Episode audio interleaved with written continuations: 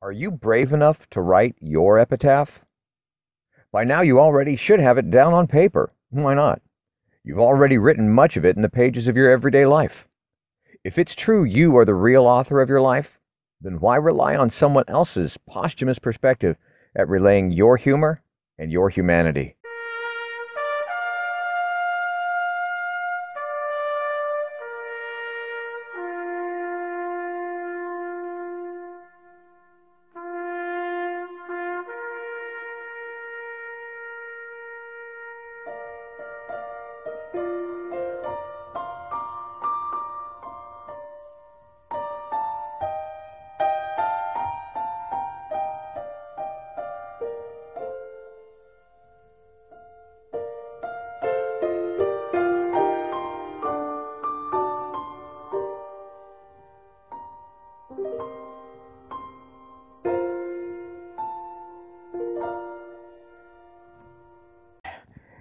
And it's time for another unbuckled bumpy ride with your guide, the stark raving lunatic himself.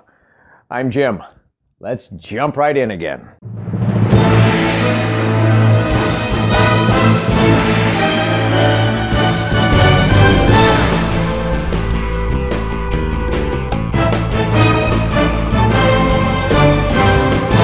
Welcome to my podcast based on my brand new book, available on Amazon Live Life Lean.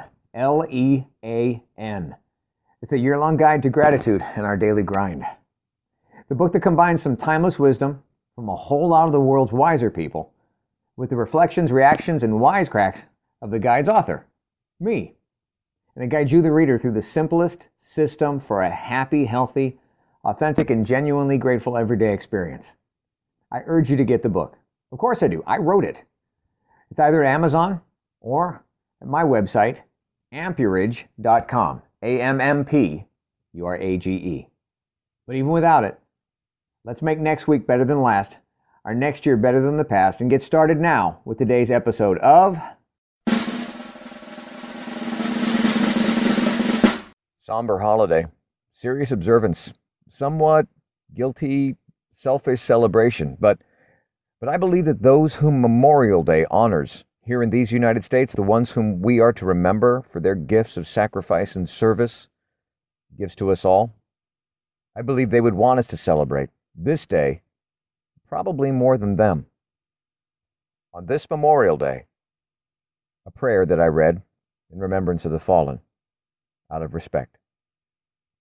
Today we bow our heads and our hearts to you, Lord, that we may remember those who paid the ultimate price by giving their lives for their country and for their countrymen.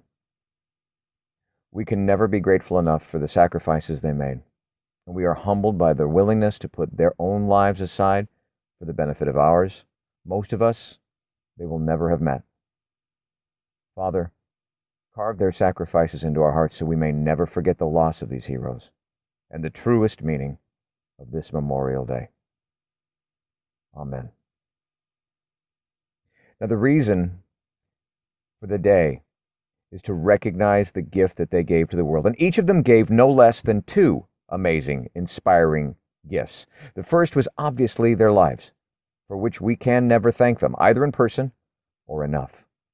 The second that they gave was an example, an example of a life worth something more because it gave to others something more.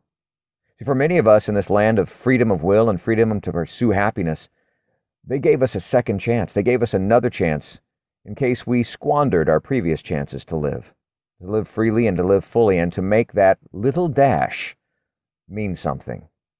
You know that little dash, right? That little dash on a tombstone. You know, the one between our date of birth and date of death. Yeah, you know, it's funny how those two dates on the tombstone, on grave markers, we have, I mean, everybody, I mean, Everybody knows what those two dates on our tombstones mean. But what really matters most is that little dash in between. That little dash should be as long and full and big and bold as our life is or was. Maybe, just maybe, that little dash should be where we actually start putting our epitaphs. I mean, really, If our epitaph is, if our epitaph was our life business plan in hindsight, or our remember me for this in foresight, maybe we should start putting our epitaph in between those two dates of life and death. Or at least, at least take that little dash and add another line underneath it so it looks less like a minus sign, like a subtraction takeaway symbol, and more like an equal sign, like a sum equal symbol, because the most memorable epitaphs do a great job of summing things up just that way. An epitaph, if we will be brave enough to write it ourselves in advance or in absentia, is a reflection of the life that we have already lived and the life that we still have yet to live. Plant it in the memories for those whom hopefully we gave it to as our gift, not all wrapped up in ourselves. Epitaphs can be interesting. Some interesting epitaph epiphanies, epiphanies, epitaph epiphanies. P.T. Barnum actually pre wrote his epitaph and pre published his own obituary in a newspaper. He did so so he could read it early. Famous quote There's a sucker born every minute. Well, that's the quote. It's not actually clear whether Phineas Taylor Barnum, better known to us as P.T. Barnum of Circus and Greatest Showman on Earth fame, really said or wrote, There's a sucker born every minute. But it is apparent that he enjoyed getting the last laugh, even in death. In poor health in 1891, Barnum persuaded a New York newspaper, the Evening Sun, to publish his obituary while he was still alive, so he could read it, we presume, to verify its accuracy and its impact, as it obviously did not deceive the Grim Reaper for coming knock, knock, knocking on his door. Barnum died just days later at the age of 81. Interesting side note this was taken actually from P.T. Barnum's self approved obituary. This quote, this snippet about the then deceased U.S. General and President Ulysses S. Grant. It's quoted that Barnum said, obviously not too long before his death, that he would give $1,000 if he had not had to look upon General Grant's face after death. Barnum said, The last impression that one receives of another remains throughout our life, and on that account, I wish for no one to view my remains after I am dead. I want the impression formed of the public in life and strength to remain. Grant, who was a fan of frequent cigar smoking, died of throat cancer in 1885, just six years prior to Barnum. What matters most here is not that they died, or even how they died, but more how they lived, and that is what their epitaph should be all about, what their living was all about. These are some more noteworthy epitaphs of famous folks. They're famous epitaphs that almost bring the stone that they are inscribed on to life. Cartoon voice genius Mel Blanc who gave voice to characters including Bugs Bunny, Daffy Duck, and Porky Pig. Respectfully, I will not do my impressions of these. Blanc immortalized one of his most well known lines on his own tombstone. It read, That's all, folks.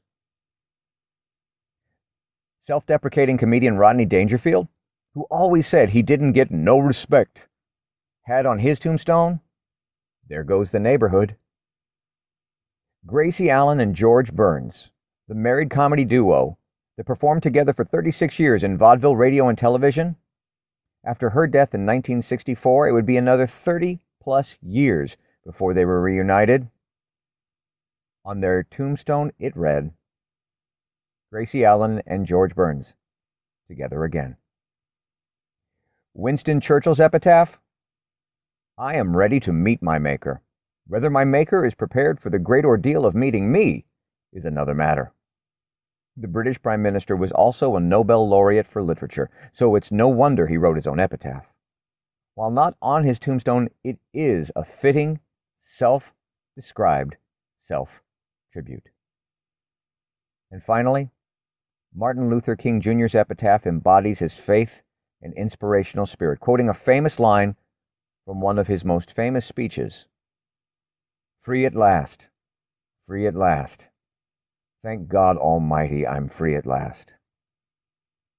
See, an epitaph is just a mission statement in the past tense. It worked for Reverend King, for Prime Minister Churchill, and for Porky Pig's papa. But that's not all, folks. And It works, I believe, for me. See, I wrote mine in my early 20s. I'm still living it now, or at least I am trying to. On my stone it will read, Let words be not his legacy, for their power is surreal. But pray his words touch every heart to laugh and cry and feel. Not bad for a kid in his early 20s. But perhaps, maybe I should stick with my strengths here and add just a few more end results here. Add on top of to laugh and cry and feel, maybe I should add touch every heart to learn more, to earn more, to add to someone else's world a little more, and to navigate beyond our closed and locked doors to somewhere next. And now, more words of wisdom to wow your socks off from the Live Life Lean Guide itself. Entry page 311.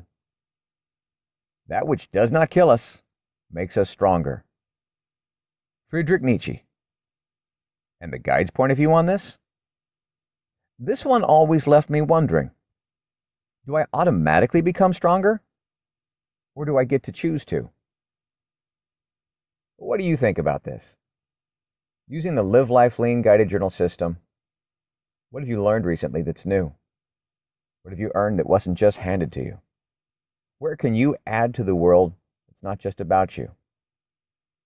Now, be grateful for that, reflect on it, respect it. And before you navigate somewhere next, remember to like, subscribe, and share this post with someone that you care most about. Thank you for listening. I hope you're enjoying your copy of the Live Life Lean L E A N guide, enjoying it almost as much as I did creating it. And if you don't have a copy yet, go on over to ammpurage.com or Amazon and get started today experiencing the amazing power of knowing every day is literally yours to be grateful about, and you need never feel unfulfilled again. I'm Jim Hall, and until next time, good health, God bless, and now go get a little dirty learning something new. Earning what's not given to you, adding to this crazy world that we share, and navigating your way to something new and next.